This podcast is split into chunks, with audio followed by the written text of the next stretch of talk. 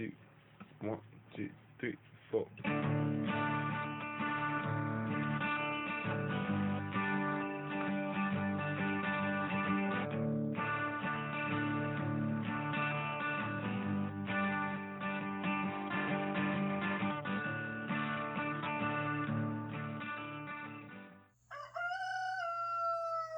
Hey y'all, this is Seba, the Southern Fried Witch, and I'm not going to be telling you what episode it is anymore. y'all can look that up yourself, but we have passed our 100 mark and I'm ready to do the worker, y'all. I'm into it, man. Well, today, let me tell you where I am, y'all.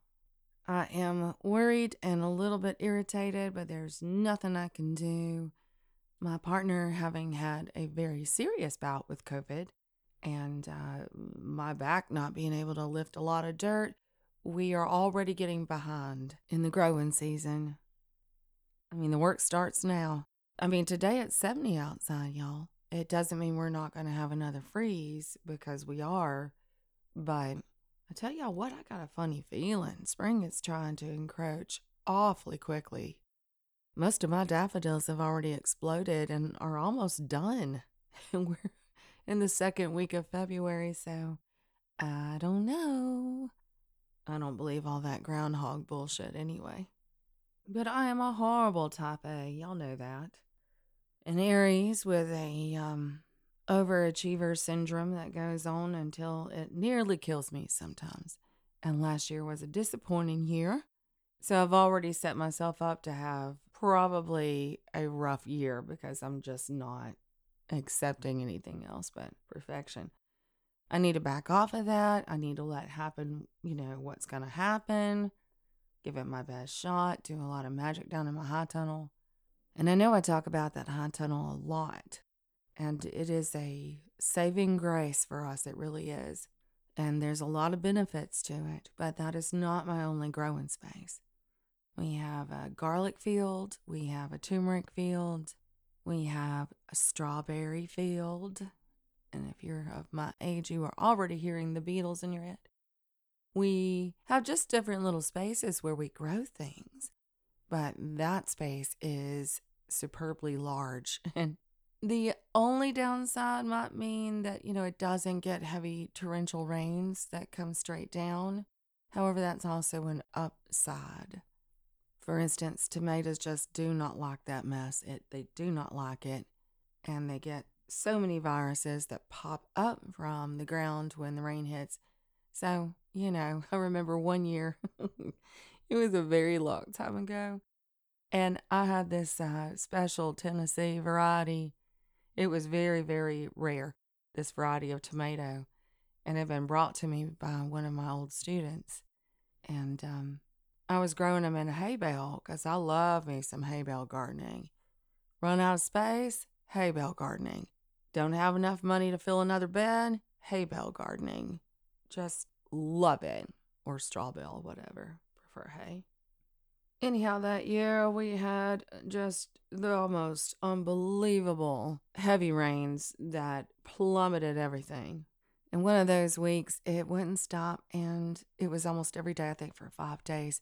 And I knew that my tomatoes were going to get ruined. Y'all would not believe my stupid ass. I don't know if I still have some pictures of what we did. It was um, desperate. it was desperate. But we had put up a bunch of awnings, you know, like those pop ups that you take to a festival or something. We had situated about two of those over our tomatoes and tried to hamper them down and keep them in place. And of course, with high winds, that didn't work out either. So the high tunnel is wonderful. It doesn't fly away in the wind, so we're good there.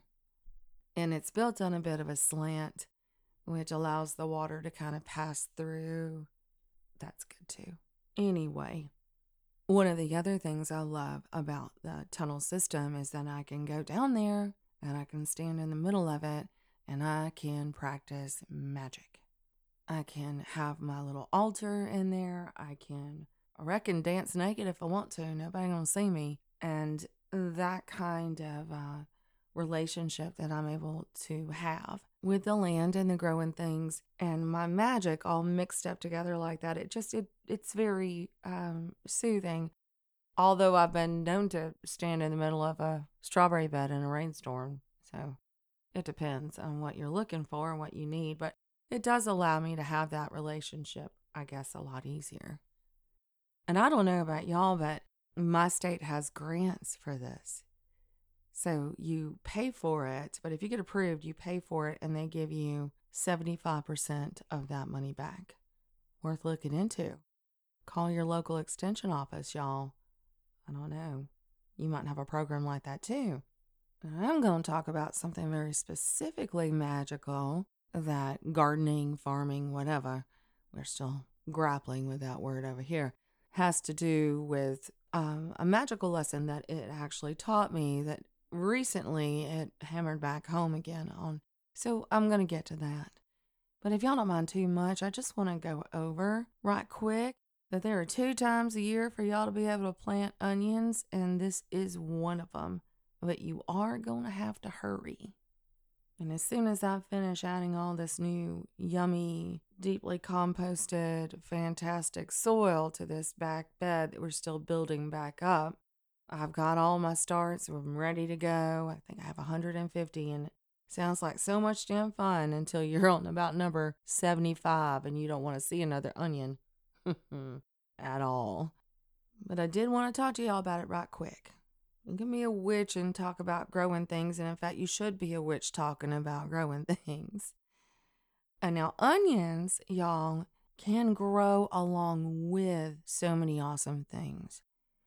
I mean, there are a couple of things, not very many, that they cannot grow with, but I wanted to tell y'all about what they can grow with right now. And while right this second, and of course, not knowing the future, uh, except what Farmer's Almanac tells me is coming, you know, the Witch's Almanac, it's the same thing. But right now, we're not absolutely sure what the weather is going to bring, but we are still in February. And what will always go in my garden at this time of the year are onions and lettuces. Just absolutely, this is a wonderful time. Now, we probably could have gotten away with this in January, but we didn't get around to it. But right now is a wonderful time. And onions just love a bunch of brassicas. So do consider those as well. They have this neat relationship Onions fight off cabbage worms, for instance, and they also fight off aphids and slugs. And I don't know about y'all, but as an organic gardener, these are the boogers that I, you know, cuss out every year. But last year, there was nothing more beautiful than looking at all my big, tall onions, just literally surrounded by salad greens, lettuces. It was gorgeous. It was beautiful. And now they're going to come up. For me, it's usually late summer or early fall. It's whenever the neck of the onion falls over. So if I plant them all down that line, and this ain't corn, baby, honey, you can have them just in a line. They don't need to pollinate, so that works out just fine. And if I just do a border of them all the way down the line, and then come back and do it down the front line of that long bed, they're not going to be in the way anyhow for when I want to plant other things after I'm positive that the freezes are over. And what this is going to do is allow me to companion plant, which I do anyway. I'm constantly doing companion planting. But this is one specific incidence of it that makes so much sense. So I can get these in right now and I can go ahead and throw all my yummy, you know, still kind of cold, snappy, uh, especially a 45 day lettuce, or honestly, almost any Asian green. I won't, almost anyone. And go ahead and get those all in there. I mean, honestly, I need to pull back a little bit. I have too much. I end up throwing my CSA so damn much they can't make it stop. So, and I don't feel like selling to anybody. Most of the local restaurants are going to want to get that from a hydroponic system that are, you know, intensely grown that way. And I can't have a hydroponic system. I tried and found out that I could not have one because of the disposal of all those chemicals and salts and such on my land would actually negate my um, certification and they can really build up in your soil and be bad. So can't do that. It's funny, isn't it? Some folks would rather have stuff grown in chemicals than in good, healthy soil, and that's fine to do, y'all. I'm going to be over here and be pagan about it, but whatever. So, and by the way, I really am not putting down hydroponics. If you have very limited space, uh, well, obviously, that might be the only way to go. And also, as long as you're, you know, checking out the ethical and responsible way to dispose of those chemicals, uh, you know, then you're fine. But anyway, what I do is I put them all in that line, those onions, and then I come back and I seed. And y'all, I kind of free seed. I just scatter across because I'm probably going to thin a little bit anyhow. And I'll just do that underneath, which protects the soil line. It protects that bulb that's going to grow, that onion bulb, and gives me food of two different kinds. While I'm waiting on those onions to get done, I can harvest all that yummy, more cold weather salad, and then I can put in, well, I could put in some heat tolerant salad. Now I call it salad. I don't care what y'all call it. Especially under, you know, underneath the onion and around the bulb. There's some really good varieties like Parris Island. Oh God, I love Parris Island romaine. And uh, let's see what else. I think there's some butter bibs that you can throw in. Anyway, any seed site should tell you what the heat tolerant greens can be. You know, most of the kale varieties that I grow are very heat tolerant. But what else I can put in there, and actually they work really well together, is any kind of nightshade. So when I get up all those winter salads and go in to actually start planting after that time, I can get in my maters and my peppers. Oh, and y'all know what else does so well with onion? You're going to love this one chamomile. Mm-hmm. It's a natural antifungal. And in humid varieties like mine, or even non humid places in the world that have the use of a high tunnel, it's going to get humid in there, but they work to fight funguses. So, yay. and I do consider chamomile a crop. I mean, it's pretty, but that sucker's going in my tea. So Anyway, I just wanted to let y'all know what I'm doing right now. I wanted to keep y'all abreast of it. I'm still bushcrafting my witchcraft. Farming and gardening is part of that. Growing any herbs I might use in any kind of healing spell or tea. Working with the earth and trying very much to be in balance and stay grounded.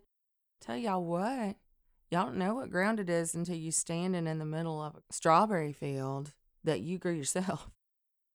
That'll ground you right quick. Anyhow, never grow beans of any kind, legumes. Never grow them before, during, or after your onions or garlic. Never do it. I was looking up something the other day, just trying to find a good video I could send a friend of mine. I reckon I'm going to have to start doing all those damn videos myself, huh? And, uh, bless her heart, some sweet lady was telling folks that she had just pulled up her garlic and one of the best things in the world that she she could possibly put down in that earth afterward would be peanuts. Mm-mm. Oh my god. That's a legume, honey. Absolutely not. And let me give you a scientific reason. I mean, it just all looks like damn magic. I mean, maybe the beans acted a little vampiric one night and the garlic threatened it. I don't know, that's a joke. So, what happens is uh, growing garlic, for instance, is going to build up the sulfur in your soil. One of the reasons it probably should be rotated a little bit more often. And I'm going to figure out how to do that here. So, for garlic, you're already looking at it inhibiting the growth of any kind of bean, but also parsley, sage, strawberries, peas, and asparagus. Now, just because you've pulled it up does not mean that those compounds are not already in that soil. Do you feel me? So, that is just not a great idea, is it? Now, when we're talking about onions, we need to remember that beans are allelopathic, I think is the word, which means that they're going to produce a chemical that's going to hinder the growth of other plants. But you see, onions are also in the allium family, and they exude an antibacterial compound that kills the bacteria, the good bacteria, on the roots of green beans or any legume. And so this is a bad idea. So don't do that either. Just because you've moved one out, you can't put the other one in if they've left that kind of thing in the ground. I tell y'all what, I find this very um, symbolic of a lot of other situations in my life, just places I don't grow very well. Oh, one more thing. While a lot of folks don't want to mess with the herb summer savory, it will make your onions so damn sweet. My daughter in law got a bunch of our onions last year, and that was the thing that she just wouldn't shut up about. That these were so damn sweet. And while I didn't even harvest my summer savory, I didn't, I just let it die in the winter. It created such a yummy, sugary feel to some of these. So don't forget to consider these things. Some things just work out really well with others. But I wanted to tell y'all. Mm-hmm. You think I wasn't going to get around to the magic, didn't you? Uh huh. Here she goes again. Blah, blah, blah, grow something. No, you don't want to, don't. I've already done my yearly begging.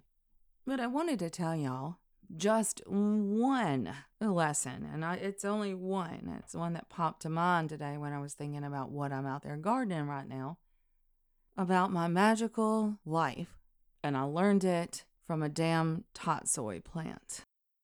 First and foremost, y'all, I had a friend who had been begging, he's pagan, had been begging me to consider tatsoi for years, and I wouldn't do it. Not until last year, actually. I, I just wasn't going to do it. I, I thought, well, I want spinach. Well, You can't grow damn spinach in the hot, sweltering sun of Alabama. You can grow it a little bit in the spring, but by fall, usually, now some people might can do it, but I don't use pesticides. By fall, all the bugs are out and you're tired. But he just swore by it. He said this thing can handle it and uh, can be eaten fresh or can be cooked just like spinach and has, I think, an even better flavor than spinach does and a little bit more crunch to it than spinach. Anyway, I finally planted the damn thing, you know. I gave up and I went, yep, okay, I'm going to try that. I did that along with some really cool bok choy.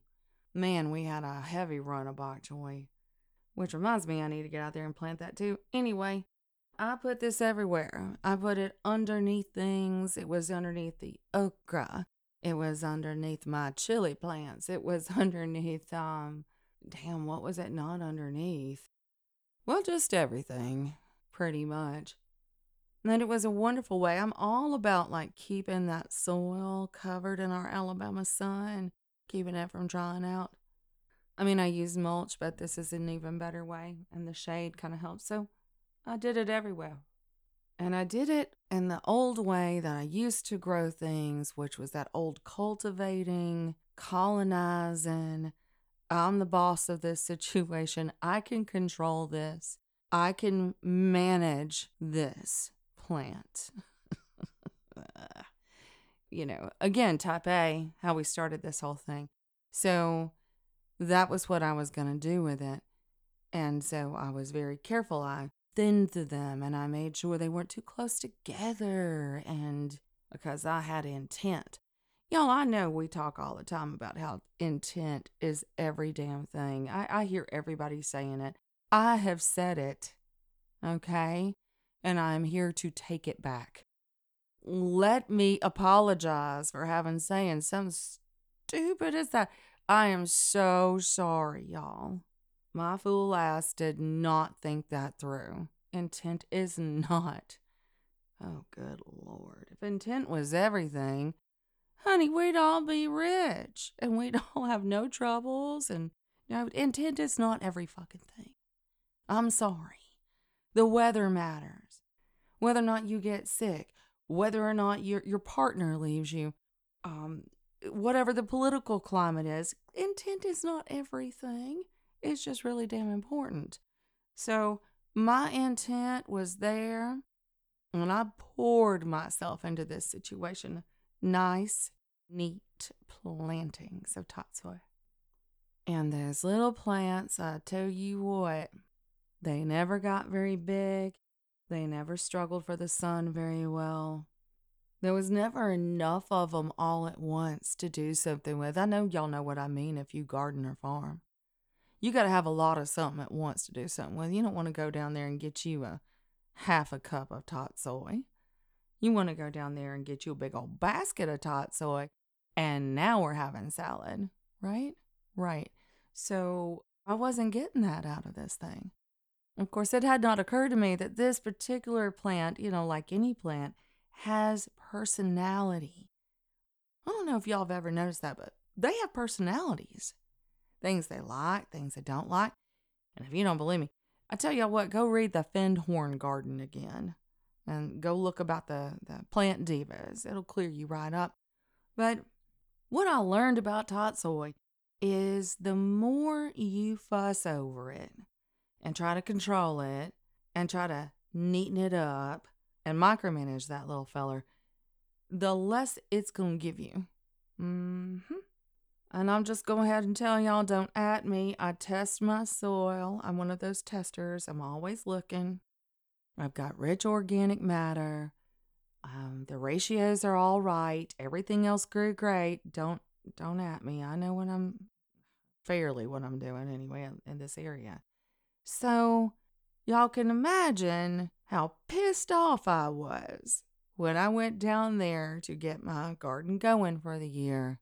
And in the middle of a pathway, mm, a pathway that had been tamped down red clay dirt, covered up with cardboard, and then layered up in pine straw so I could have a clean place to walk um, in between all these raised beds.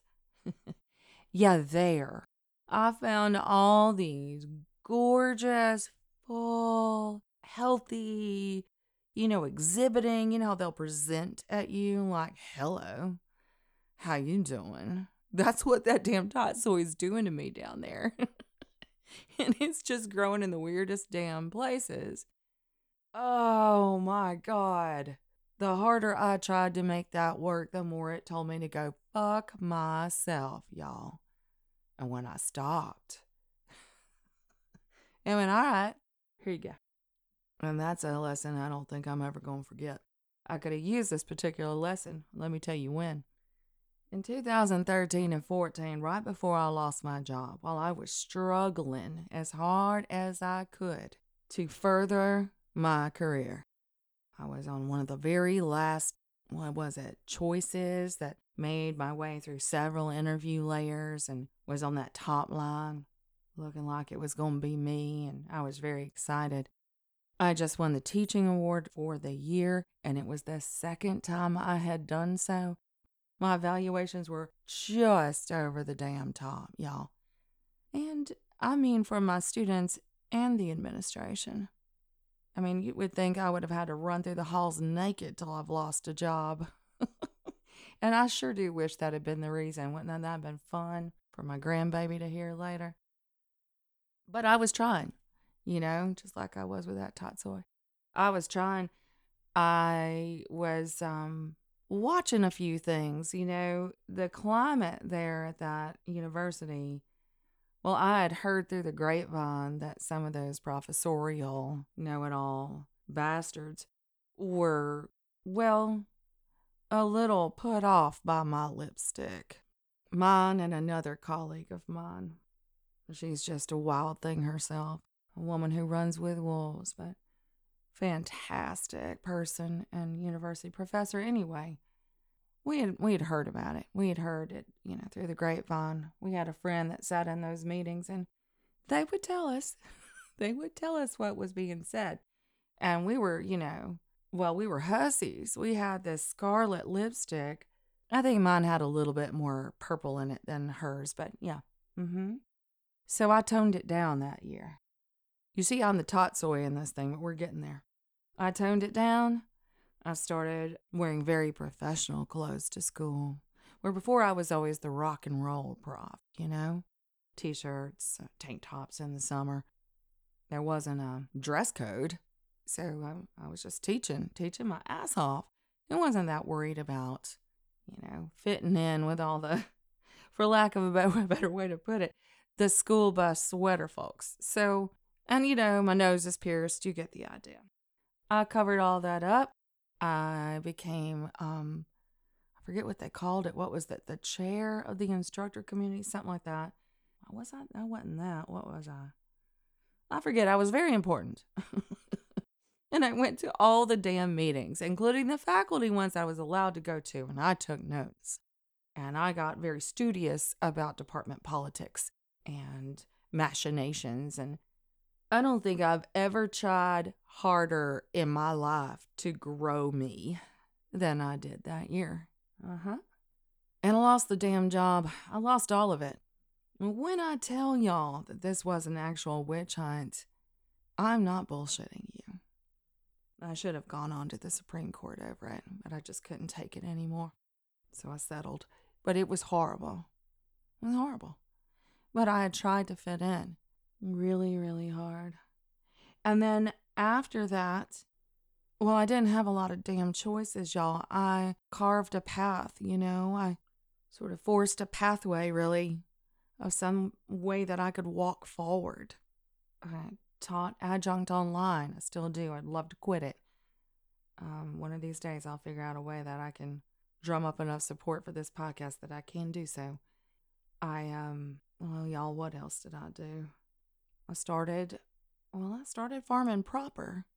I became a master gardener, went to classes for that. I started writing for online journals and even one magazine. I started doing things that I would not have had the time, probably nor the energy, to have done if I had continued in my career. And in the middle of that haphazard pathway that I'd carved, far away from those deep, lush, raised beds of academy. Well, at first, of course, I struggled. Let's not put lipstick on a pig here. I struggled to push my way up I struggled for the sun. I struggled so hard to find my identity again. And even when I was able to survive, I didn't feel like I was thriving, you know? And then one day, and it does have everything to do with this podcast, it was sometime last year, and I was standing outside, and I said to myself, Oh my God, what is this funny feeling? I was standing out there and I was looking at the pears on that old tree. She's too old, and, and some years she doesn't make, and some years she did. Well, last year she made. And I just remember being literally, mm, whoop, emotion. Sorry. Had an emotion pop up. Ooh, no crying. Just swell up in me, and it was just this unbelievable joy at being alive and being able to stand in my yard on a Monday afternoon at two o'clock wearing a ripped up tank top. And I do believe having a glass of wine at that hour and feeling that kind of joy because I wasn't in an office. I wasn't wearing what they wanted me to wear. I wasn't fitting in. And because I wasn't, I was happy. It had never occurred to me that happiness could come because I'd suffered so much. And I'm not lying about that suffering. I lost my life insurance. I lost my retirement fund. I had to cash it out to live. I was litigious. I couldn't find another job. You, you get the idea. And then, of course, just my heartbreak. But I had struggled. You know, I had been a street kid. No one had believed I could get as far as I did, especially with three babies and all alone, except for my stepfather. He was the only one who did believe that and to have finally made it and to have won awards and to feel valuable, to have it stripped away, but also with that feeling of rejection. Do you know what I mean? Rejection. I felt embarrassed to be me. ashamed to be me and so angry at anyone who wouldn't fight for me. Now, none of us are good friends anymore. I just can't, I don't think I ever want to get past it, really. I think we're the kind of light friends where I will always love them, you know? But not a damn one of them have ever said, you know what, I fucked up and I'm sorry. Should have fought harder for you. And once you get past anger, once you get past the rage of that, there's just the betrayal.